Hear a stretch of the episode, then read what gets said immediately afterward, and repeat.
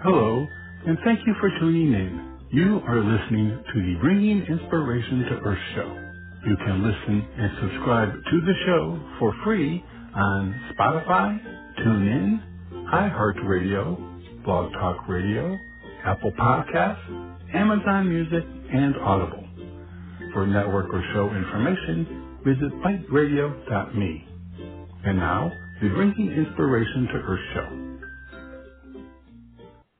Good day, everyone, and thank you for joining us for this edition of the Bringing Inspiration to Earth show.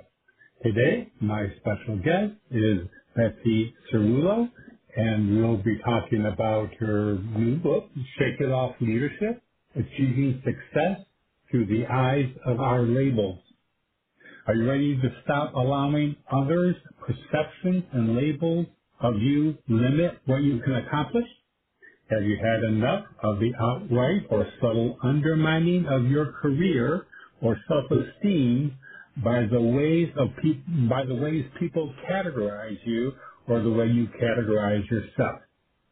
Betsy Cerulo had had her fill, and so she stepped up to claim her labels and make them her fuel for greater success. And in her new book, Shake It Off Leadership, Achieving Success Through the Eyes of Our Labels, she will offer the guidance on how she did it and how it can transform your life and your business.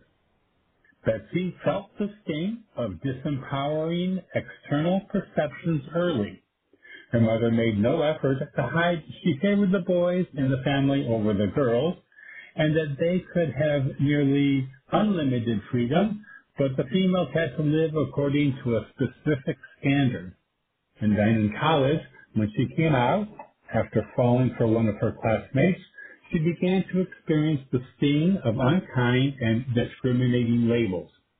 In business, as she tried to rise as a young executive search professional, she found her way blocked and her salary less simply because she was a woman.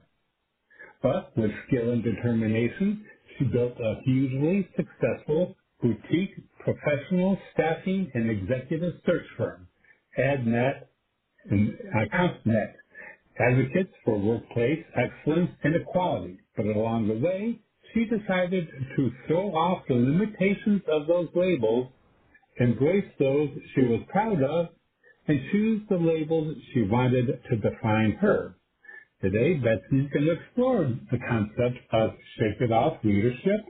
And for more information, you can visit Betsy's website, which is betsycerulo.com, and that's B-E-T-S-Y-C-E-R-U-L-O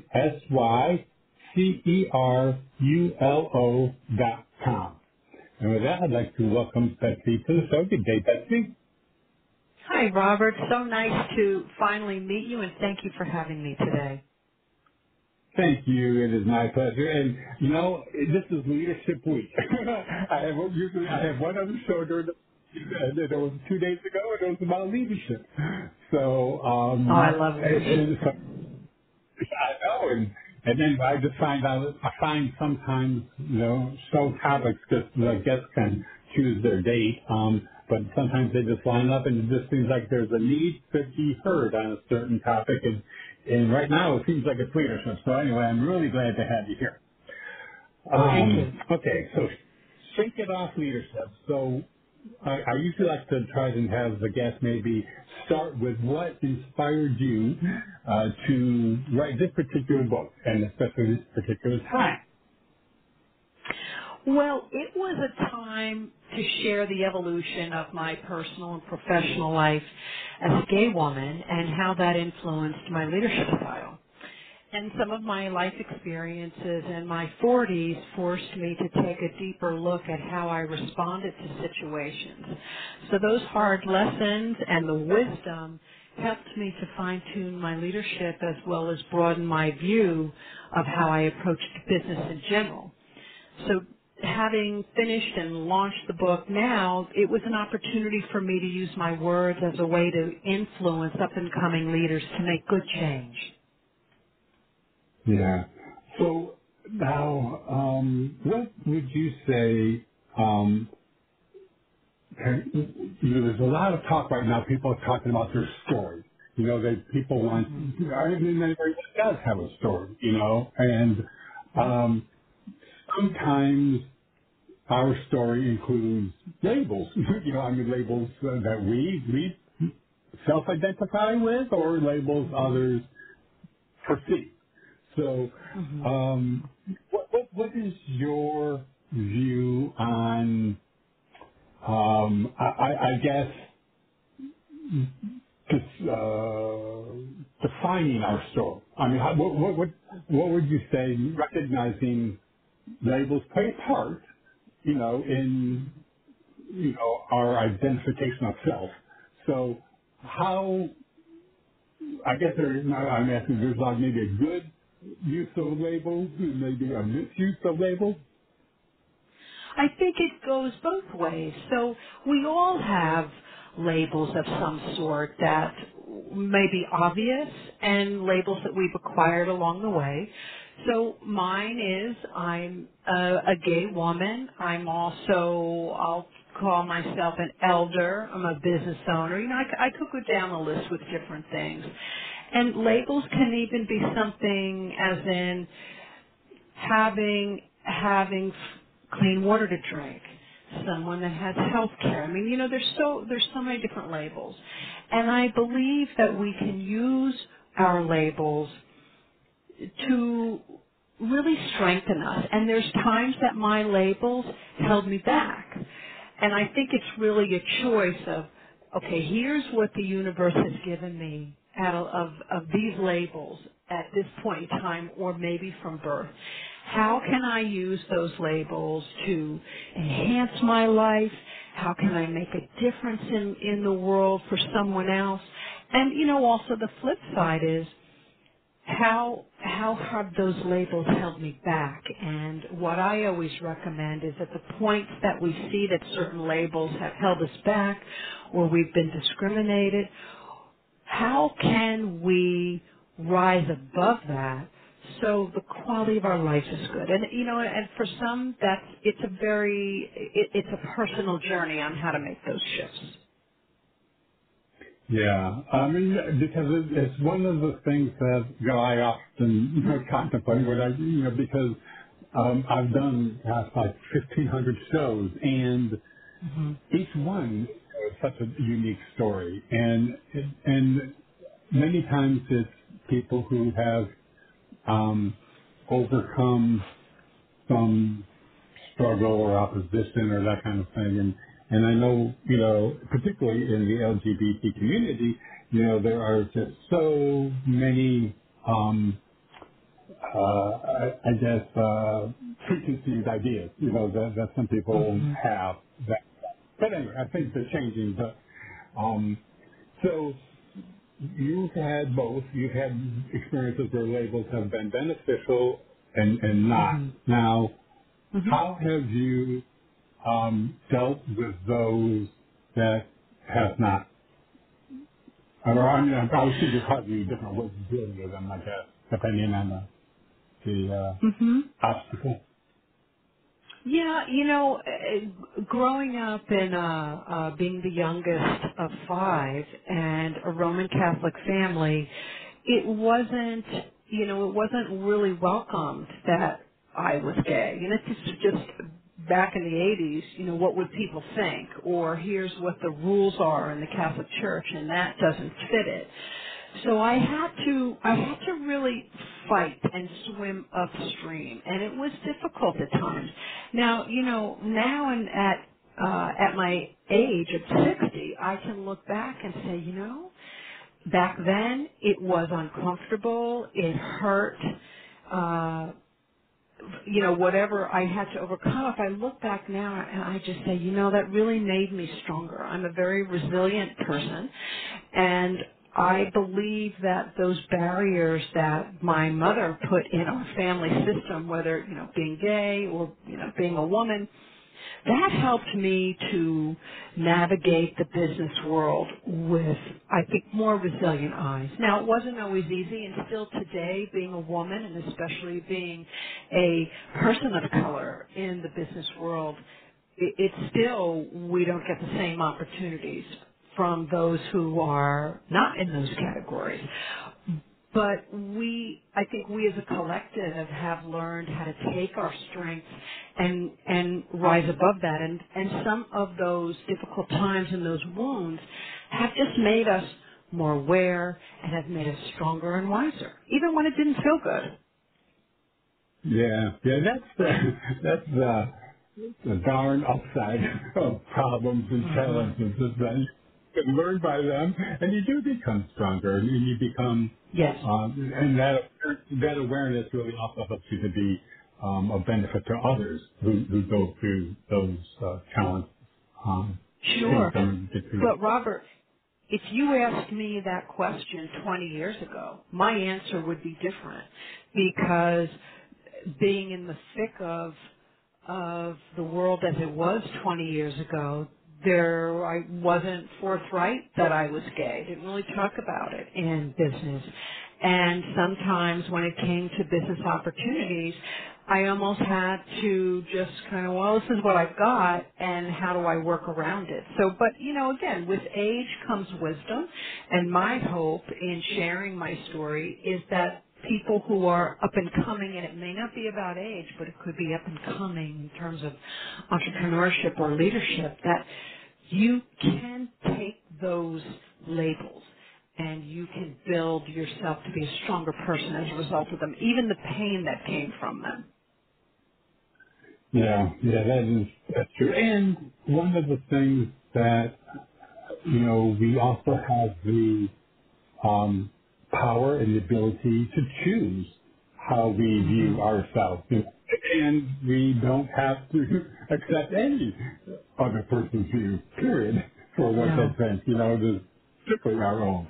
Um, but um, so now, as um, an LGBT woman and elder in business, um, what what would you say are some uh, challenges particular to oh and, and you know and a woman of color you know particular I mean you you incorporate many uh, several different um, challenged groups. I mean groups who you know who we have uh, challenges we kind of laid out before them. So um, what would you know what have you um, what would you say is the biggest challenges you encounter you know, in any of those particular categories. Well, even in the year 2022, when I am part of discussions or, uh, you know, business events where I would do my elevator pitch that I'm an LGBT certified company, I kind of, you know, I kind of watch the reactions, even though most of the time it's at this point in time it's virtual. But there there have been times, even prior to COVID, when I would be on a panel, and I would be talking about my business certifications, and one of them is that uh, through the National Gay and Lesbian Chamber of Commerce, I have a certification that's an LGBT enterprise certification. And there have been times that I can I can tell by some of the responses where it's like a gasp, or I have been told by colleagues of mine who were in the audience that were sitting around people that were just like appalled, and so, mm-hmm. but I, you know, again, I'm at a point in my life where I know who I am. I have such a wonderful group of employees who make our company so strong that if somebody does not want to do business with us because of my sexual orientation or because of the diversity that's on our workforce, then we're not interested in doing business with those kind of people. And that's you know that's just become our our mantra over the years. We we're not going to do business with people who don't have accepting and and welcoming workplaces or Yeah, perspectives. yeah, yeah, and and Now I'm not saying I'm not saying that that that people have to have the same views or you know political views as me. I'm just saying that people have to be respectful of people's differences. Exactly accepting and, and respectful. I mean, you know, um, I guess respectful is more important. Um, so, what um, have you had any particular examples where um, you've noticed uh, where you know women are held to a different standard than in, you know in, in your experience, but than your experience. Yes. So I notice in just in sometimes general conversations that I will often hear from women when a man does something questionable. The the natural answers are, well, he's really a nice guy, or he's really busy, or he didn't mean that. But if a, wom- a woman were to go back on her word and not show up for whatever reason, we as women just cut the guys you know, cut the guys a lot of slack, and we're often really hot, really hard on each other. So we often get negative labels, but we seem to give men more room for error than each other. So you know, why does that occur? I I don't know whether it's just conditioning from years of it being that way. So I will politely interrupt my friends and and or my business colleagues when I hear those kind of responses, and I'll say, well, yeah, um, he is a really nice guy, but if if he didn't mean to do that or say it, why did he? And if he's really busy, so you mean you and I aren't busy? Do you think we have nothing to do all day, or we, you know, we play uh, we play video games all day? But we don't. We we cut guys sometimes way too much slack than we cut each other. So, you know, if you if you even look at the world of politics, women make one mistake and they're banished but we're surrounded by a lot of men that don't do the right thing and they seem to keep going along with, you know, minimal to no consequences. And, you know, that has to stop. And I, I, I can't even tell you, Robert, that it's getting better because if you watch some of the old movies about, you know, politics that went on in the 1800s or what have you, you see that there's still some of the same problems. So I, I don't know if that will ever ever really get corrected, but I think we as women just really need to take a stand more when we see that we're being held to a different standard. Yeah, you know, and, and the same within with any type of um, prejudice or judgment, you know, that that kind of thing. I mean, there's there's really no place for it, whether it be sexual orientation, you know, hmm ethnic ethnicity, religion, whatever. I mean, I just I, I think it kind of goes back to respect, you know, respecting each other Yes. as who they are, for who they are. Yeah. And Yeah. so now you you titled the book "Shake It Off Leadership." Why did you select that? Well, I played sports through high school and college, and it was very common that a coach would scream from the sideline, shake it off. And you had to mm. regroup in like a nanosecond and get your mind right and go and do your best to win the next point or you keep hearing shake it off. So I, you know, I always had that with me whenever something would occur in life. It's like, okay, shake it off, but not where something bad would happen and I would shake it off and I would ignore it.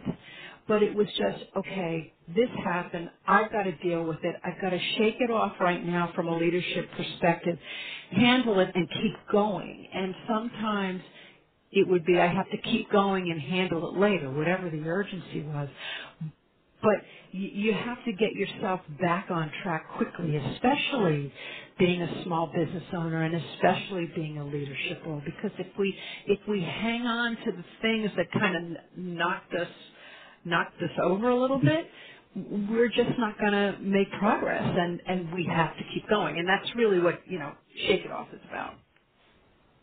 Okay, and so now regarding the workplace, and, and you know, in, in hmm your book you talk about uh, workplace culture, and as many moons ago I was part of an HR group in a very large corporation, and so hmm workplace culture always a topic. Um, and, and, and there were like, I think I lived through three different kind of uh, purchases and takeovers, and each time, you know, there had to be a culture check, you know, kind of thing going on. So in today's workplace, um, let, can you talk about, uh, you know, for example, your workplace that, that you have established? Can you talk about what the culture is that you have at your workplace and maybe just a couple things that you do as part of your organization that um, conveys that culture? Absolutely. And I'm and I'm so proud of our workplace because it's become it's become the culture it is now because many people are involved in the creation and the ongoing sustainability of it. So it's not just me. Yes, I do set the stage, but it's the people in the culture that work for my company that make it great. And our workplace values include trust, integrity, and accountability. And it's practiced across everyone on the team, including myself. So as the leader, it's up to me to model the culture through my behaviors and practices. And, you know, when you have toxic behaviors around us, whether you're at work or personally, it uses up a lot of energy to endure as well as to clean it up. So if the space, meaning the workplace space, is a non-toxic work environment, once a toxic behavior reveals itself here, it's quickly identified and we tend to move faster to either shift the behavior or transition the employee out of the company. So I think you know, having been in HR, if people are used to toxic environments, there's instances where they don't know how to act otherwise. So if you're trying to shift the culture and it really is a healthy culture, but you have you have people that have come with workplace wounds, it's not it's not like okay friday this this workplace this company this company used to have, own the company, this organization used to own the company. Now on Monday we've opened the door in a new culture. It doesn't change overnight. You have to work with people to shift old beliefs and make it safe. So in essence, things like communication and follow-up are not automatic for everyone if they come from environments that don't support those qualities. And it takes time for people to learn the culture and know that what we say here at AdNet is really what's expected. There's no, you know, there's no hidden agenda. It's, this is what it is. So we all bring personal behaviors or conditioning whenever we come into a workplace. So as a team, we do our best to blend in the best of each individual to create a well-balanced and a healthy group. And we hire for qualities like accuracy, big picture thinking, and compassion, and compassion, for example. And we listen for our core values through the interview process and as well as references from previous managers and, and coworkers. And um, I think what happens is sometimes companies take um, they take shortcuts and they don't always check the references. But we learned that we pay attention to any red flag that shows up in a reference, which is why we check up to three references. So we're listening for consistency and strengths. And we play close, atten- close attention to, to weaknesses. So that's part of, you know, how you hire is important on how you sustain a healthy work culture. Yeah, yeah.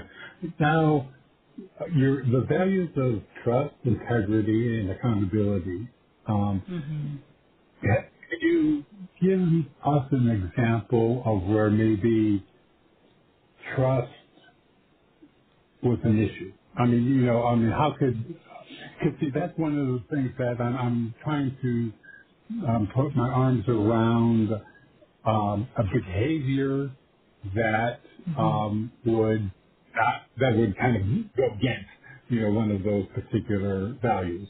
And, and Mm-hmm. like, for example, in trust. So do you have an example where maybe, if not a real one, but what an example of Yep. what, how could show up, lack of trust could show up?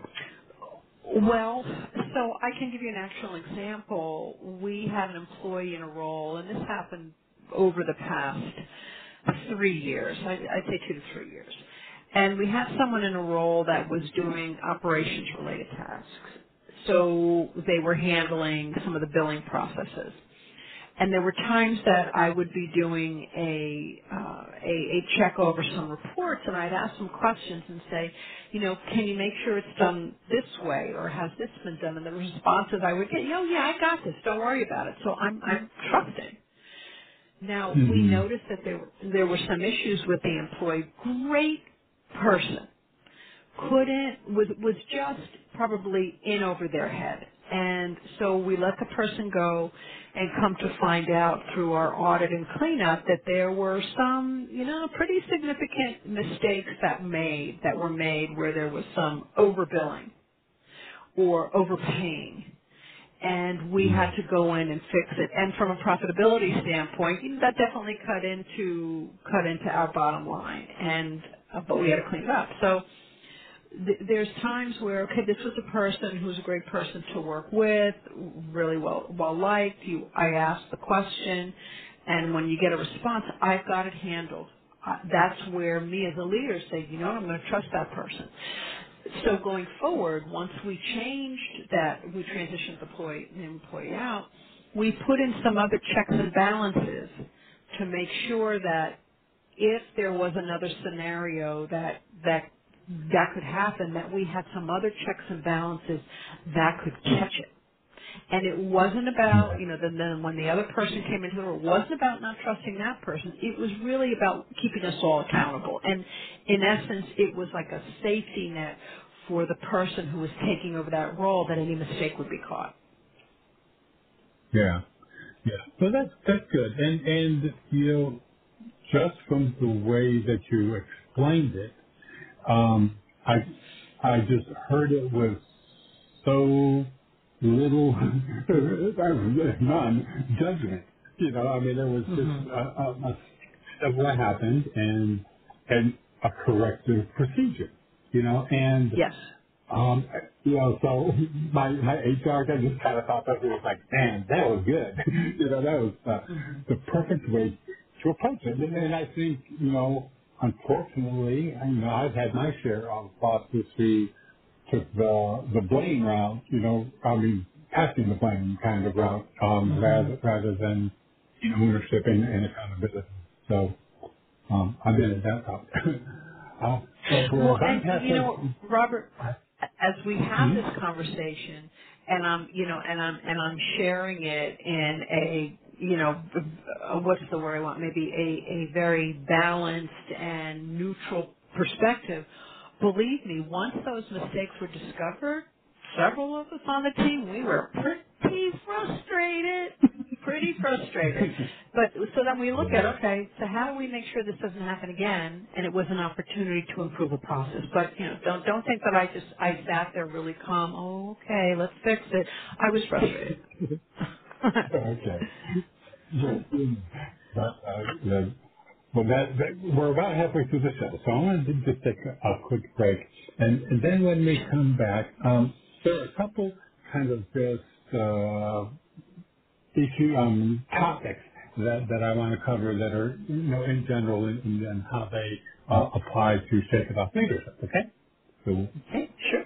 everyone, stay tuned. We'll be right back after this brief break. This is Robert Sharpe.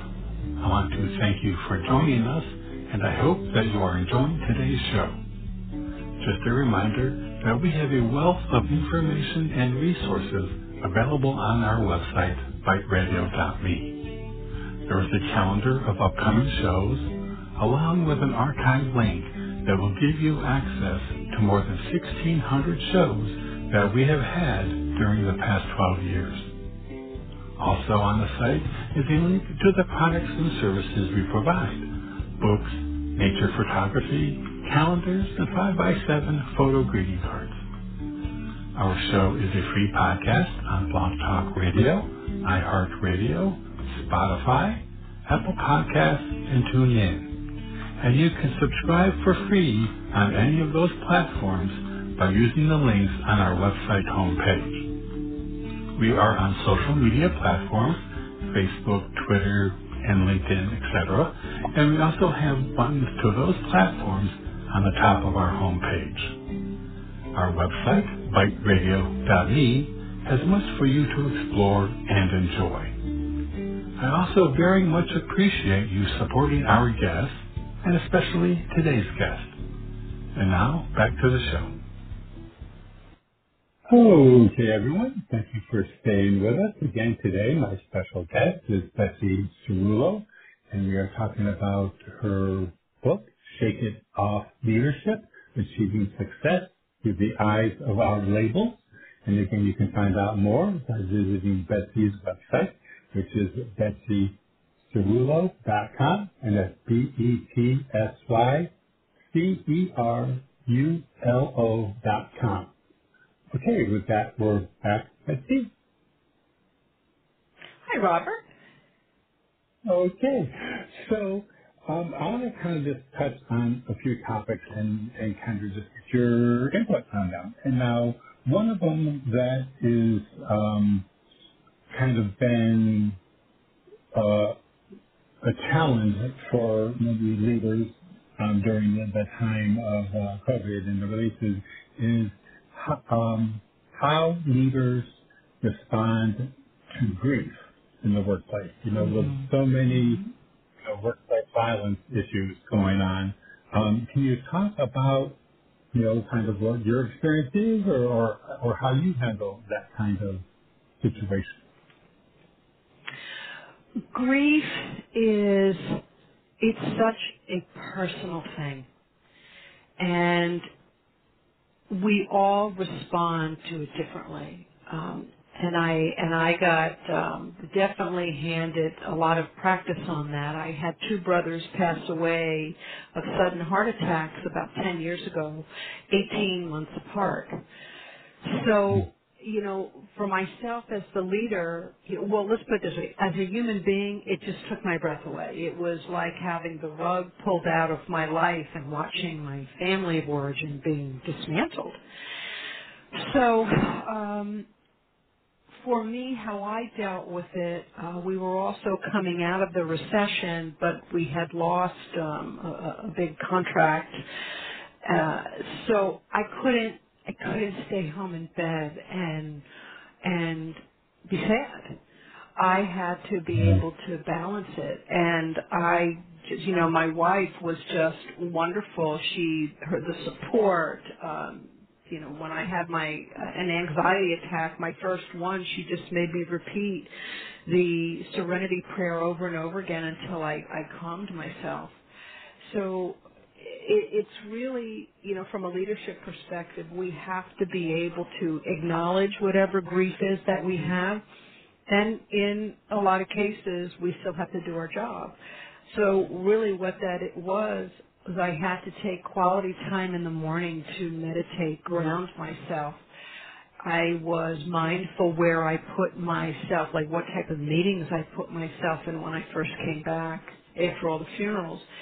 And then when I went home at night, I had to just really keep myself as as quiet as I could and acknowledge that I was grieving. So, you know, that was my experience. I had a couple, you know, bumps along the way.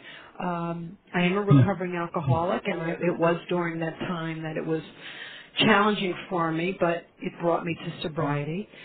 But in my workplace, when, when people have losses here, you know, yes, we have bereavement time, and I wish that as a as a company we could give endless amount of bereavement time, but we're a small business. But we support mm-hmm. people. You know, you take your time, and when you do have to come back, you know, be gentle with yourself. Go home early. Why don't you sleep in? You know, if we're watching to see how how our teams are. You know, how do how you can tell by someone's voice, you can tell by the look in their eye, and we we don't sweep it under the carpet. We we acknowledge it so that people are cared for as they're doing their jobs. Yeah. Okay. Well, you know, I, I wonder about because I know you know most, not say most, many companies have bereavement types of policies, um, and and it is like you said, it, it's so individual that it's really hard to um, you know kind of put a time on Mhm. um, on managing managing grief. Right. Um, now you mentioned addiction, the alcoholism. Um, so how how did that um, impact your leadership? And um, tell us about you know before and after you know that uh, the addiction. I started I started my company at 28 and uh I was very social with my friends. You know, loved to go out and alcohol tagged along too. And once the evening came, I loved to be out with my friends and alcohol was a way for me to relax and quiet the work stuff in my head. You know, as time went on, I'd come home some nights, some nights and pour a glass of wine, which became two, and you know, you get the picture. The next morning mm-hmm. I'd have a hangover, but I had to be at my best at work even when my head was pounding. So, you know, along the way I had some knocks over the head and I had to really pay attention to it and I would, I would give it up for extended periods of time and found that, you know, this feels really good. I was a lot clearer. But then I kind of fell down the slippery slope and it was after um, you know, it was after my brothers died that that really messaged to me that it was time to be kinder to my body. So every addict has a personal story that resonates for themselves and is what drives us to become sober. And, you know, I don't have a dramatic story to share other than I knew my relationship with alcohol had to change. And I'd often wonder what my life would look like if I didn't drink. So, you know, immediately when I stopped, the clarity accelerated my response time as a leader and my willingness to dive into a hornet's nest with less angst and more courage. My intuitive peripheral vision was wider and I started to clear out toxic relationships, which in addition to sobriety was one of the best gifts I gave myself. So, and I think as a result of that, I just became a much better leader, a healthier leader, a wiser leader, and and it just to me enhanced my leadership capabilities, and I highly recommend it. Yeah, very much so. And you know, the one of the most difficult aspects is um, removing toxic relationships from from your from around you, because many times those relationships are very close relationships, long-term relationships, uh, you know, long-term kinds of. Um, but those are, you know, again, some of the some of the most toxic. But uh, but you really do gift yourself, you know, the ability to removing them, you know. And, uh, so, Yes. you know, I, I, I'm all for dumping toxicity when, when necessary. Um, now, you, uh, how does your company deal with um, issues or, or controversial topics that are going around in the world? Like, for example, in Florida, the new law passed that um, we don't it was dubbed "Don't Say Gay," um, hmm but what- what's your feeling about that? Well, you know, in in in my company, we haven't really talked about that. Um, sometimes, if an employee, because I, I I I have other people on staff who are LGBT as well, if someone has uh, wants to talk about a contro- controversial issue, we we make space for it and but we're careful about it and we set boundaries about it and you know everyone on the staff has different perspectives about life but we have a very respectful environment that we respect each other's opinions and differences we don't spend a lot of time talking about some of those issues, but there is space for it. Now, as far as Florida, I personally absolutely don't agree with the law because I think politicians spend so much time trying, trying to control that, you know, if you, it- what's human nature? You tell someone not to do something, what do they do? More often than not, they do it. So if you're putting this this law in place that's saying you can't have certain conversations of, uh, about the LGBTQ up to you know at, at a certain age group, I just I just think that it's a backward approach And I really wish that the politicians and some of the parents would spend more time on doing things that protect our kids because I think Right. children have had a lot of harm done to them in school.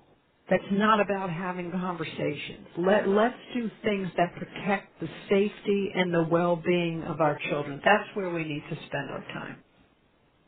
Yeah, absolutely. And, and you know, I believe that if a child has questions, you know, yes, the hmm parents should take a lead role in, you know, in discussing of sexuality. Um, hmm and but I, I, you know, I personally don't believe that there is uh, and go out there and educate, you know, kindergartners on what being gay is about. You know, now hmm a child may hmm ask. I mean, Lord knows Right. almost every TV show nowadays has a gay relationship. So I mean, it's things to come up. Hmm Right. And what do you do with a child that has two mommies or two daddies? Are you supposed to squelch that person's love for their parents, that child's love for their parents? So I just, I just think that it's a very short-sighted law, and we should be spending our time doing other things. Yeah, yeah, I agree. Now, do Have you experienced burnout, or, or you, how do do you or does your company um, help maybe avoid burnout, workplace burnout? Well, we pay attention to tiredness. We watch what we see in each other's eyes as well as cues in conversations. And if any of us are having difficulty moving through any facet of our tasks, moving forward, or, or if we're using language that signifies exhaustion, and I could even say grief, we push each other to start the day later and the day earlier and to take time off um, with the COVID restrictions and limited interactions over the past two years, that, that impacts mental health and that contributes to burnout. And one does not have to only maintain a fast-paced work life to feel burnt out. You know, disappointment, loneliness, and loss are major contributors. And um, I learned the hard way that not acknowledging when I have hit the wall does not serve my company or me. And um, you know, hitting the wall feels like I have nothing more to give and the well is dry. And again, everyone everyone experiences it differently. So we listen to both spoken and unspoken cues that helps us identify burnout so it can be addressed. Um, you know, when I train for half marathons or long runs, I use a method of four minutes of running and one minute walking, which allows me to go long distances more efficiently. And, and that same mindset works for having a good work day. You know, you take breaks to rest your mind and your body, which leads to actually a more productive day, even though you think the amount of time sitting at one's desk is less. So, so it's it's really about it's about balance, and it but and it's easier said than done, Robert. Yeah, yeah, it, it is, and, and um, I, Lord knows I've gone through many, many a burnout, um, but, but really the only way to um, counter that is balance, like like you said. So hmm now, what brings you most joy in being a leader? Joy for me as a leader is seeing someone's eyes light up with possibility, or seeing that they have what it takes to overcome a challenge. And when an employee presents a struggle, and as a leader, we, we, you know, we ask questions to them to find a solution. And then they produce, what you want to happen is they produce a prideful solution. And that's so fulfilling as a leader. And we've all been there throughout our careers, feeling excited when we discover the answer. So it's amazing to be on the other side to teach the tools so a colleague or an employee can come to their own answers. Um, the heartbreaker for me as a leader is when I have to transition someone out of the organization. I want everyone to feel successful, and that's not always the case. So there are times when firing someone is necessary, yet it is still one of the hardest tasks for me as a leader. It's just heartbreaking. Yeah, yeah. Well, my first corporate human relations job was at a bank, and um, I had to give. I, they went through that downsizing, and I had to get many, uh, uh, you know, exit interviews and, and packages. And I mean, it is heartbreaking, um, you know, because uh, know that uh, the grief is gonna you know, create. Um, even though sometimes people were, were quite happy with, with it, but but that was the, the rare occasion. Um, so yeah, that's the. Um, what would you say was the most challenging part in in your your business up to up to date? What was one of the most challenging parts? I'd say the recession in 2008, 2009, and I had to quickly move us towards the federal government. Um, at the time, the practically all of our business was commercial, and it just dried up. So Yeah. that freaked me out, and I and I had to make some tough decisions, you know, including laying people off and and and shifting us into another direction. And I learned I learned the federal government as quick as I could, and started to get business in the door. So that was that was definitely one of the hardest times that I encountered in business so, um, and in the midst of that, I also transitioned out a business relationship that was weighing the company down. So, so there were there were a lot of obstacles to get through, and it was daunting. But on the other side of it, it was a good thing. It, it, we learned a lot. That's good. That's good. And and transitioning toward the government and paperwork is a very brave move. so Yes, that's uh, yes. good. Yeah.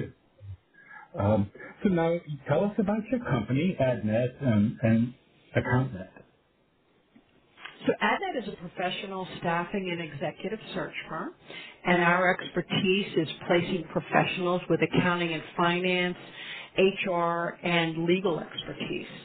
We have excelled in providing EEO compliance experts as well as readers and scribes who provide support to employees who are blind, deaf, or need extra mobility support. The recruiting industry needed to add more heart and compassion to the field, and my intention continues to be that people who work with or for us feel cared for in our interactions. Okay, good. And so what would you say is your proudest moment or your proudest accomplishment? Personally, it would be my sobriety because with clear eyes, the quality of my family life and my work life exponentially improved. And though I am not the biological parent for our son and daughter, I'm the logical parent. They taught and continue to teach me to be a good parent. So those were my proudest accomplishments. And, and I'm humbled, humbled by them. That's great. Now, uh, what kind of advice would you give to other diverse business owners at this particular time? Make sure that you find your spot at the table and use your wisdom to be heard. Command respect by being the best vendor your customers choose and they will always give you repeat business.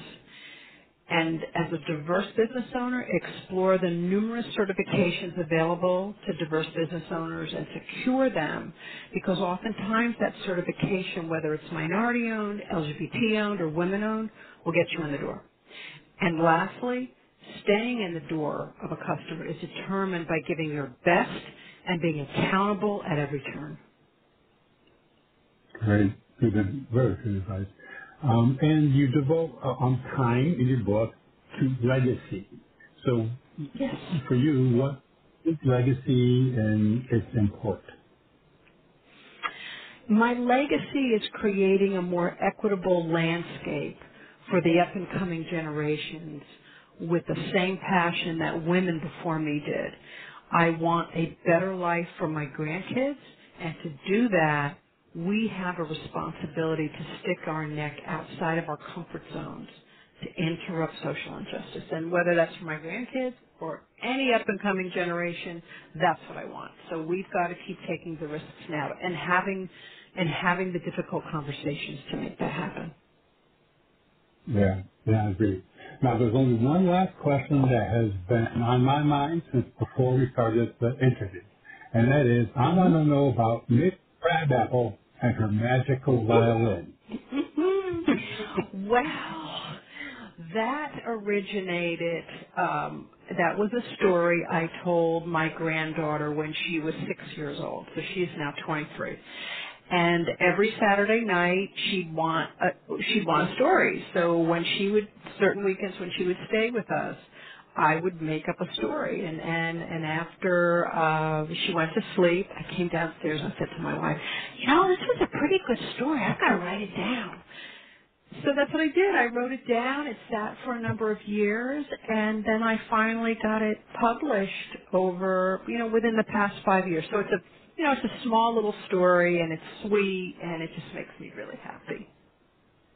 Well, that's good. Well, I, I knew that there was a story behind it, and I just wanted to make sure.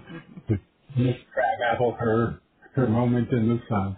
Um, yes. so, is there any final words um, that uh, Betsy that you may want to tell the listeners? Uh, something maybe up and coming, um, just you know anything that maybe we didn't cover. Yes. Well, if you go to my website, betsycerulo.com, there is a free download for a workbook that extracts some parts of Shake It Off Leadership that I think would be valuable for you. So it's free. It's like a, you know, it's short. Go to the website, download it, and, and I believe that that would really kind of kickstart you on some things that you're you're interested in doing for your professional life or your personal life. And you can also uh, you can also go there to purchase both Shake It Off and Miss Crabapple, and are both available on Amazon. Great. Well, and people can join you on, on social media, correct? I, I believe I saw the Yes. icons on your website. hmm Okay, great. Yes. Good. Thank you for your time today, Betsy. This has really been a treat, and um, I appreciate it. I'll, I'll certainly be doing my part to shake it off uh, as much as I can. oh, Robert, thank you so much. I appreciate you, and have a good rest of the day. Thank you, you as well. Again, everyone, today my special guest has been Betsy Cerulo, and we've been talking about her book, Shake It Off Leadership, Achieving Success Through the Eyes of Our Labels. And again, like she mentioned, you can find out more about that book and her other book by visiting her website, which is www.betsycerulo.com, and that's B-E-T-S-Y-C-E-R-U-L-O dot com. So everyone, I want to thank you for joining us for this edition of the Bringing Inspiration to Earth show. And until we meet again, thank you for tuning in. You've been listening to the Bringing Inspiration to Earth show. Remember, our show is available as a free podcast from Spotify, iHeartRadio, TuneIn, Apple Podcasts, Blog Talk Radio, Amazon Music, and Audible. To follow our show on any of those platforms, visit biteradio.me and select the one you use most. You can also find us on Facebook, Instagram, and Twitter at BITE Radio Me. Until we meet again, remember to be a bright light by bringing inspiration to your world and to the lives of those you touch.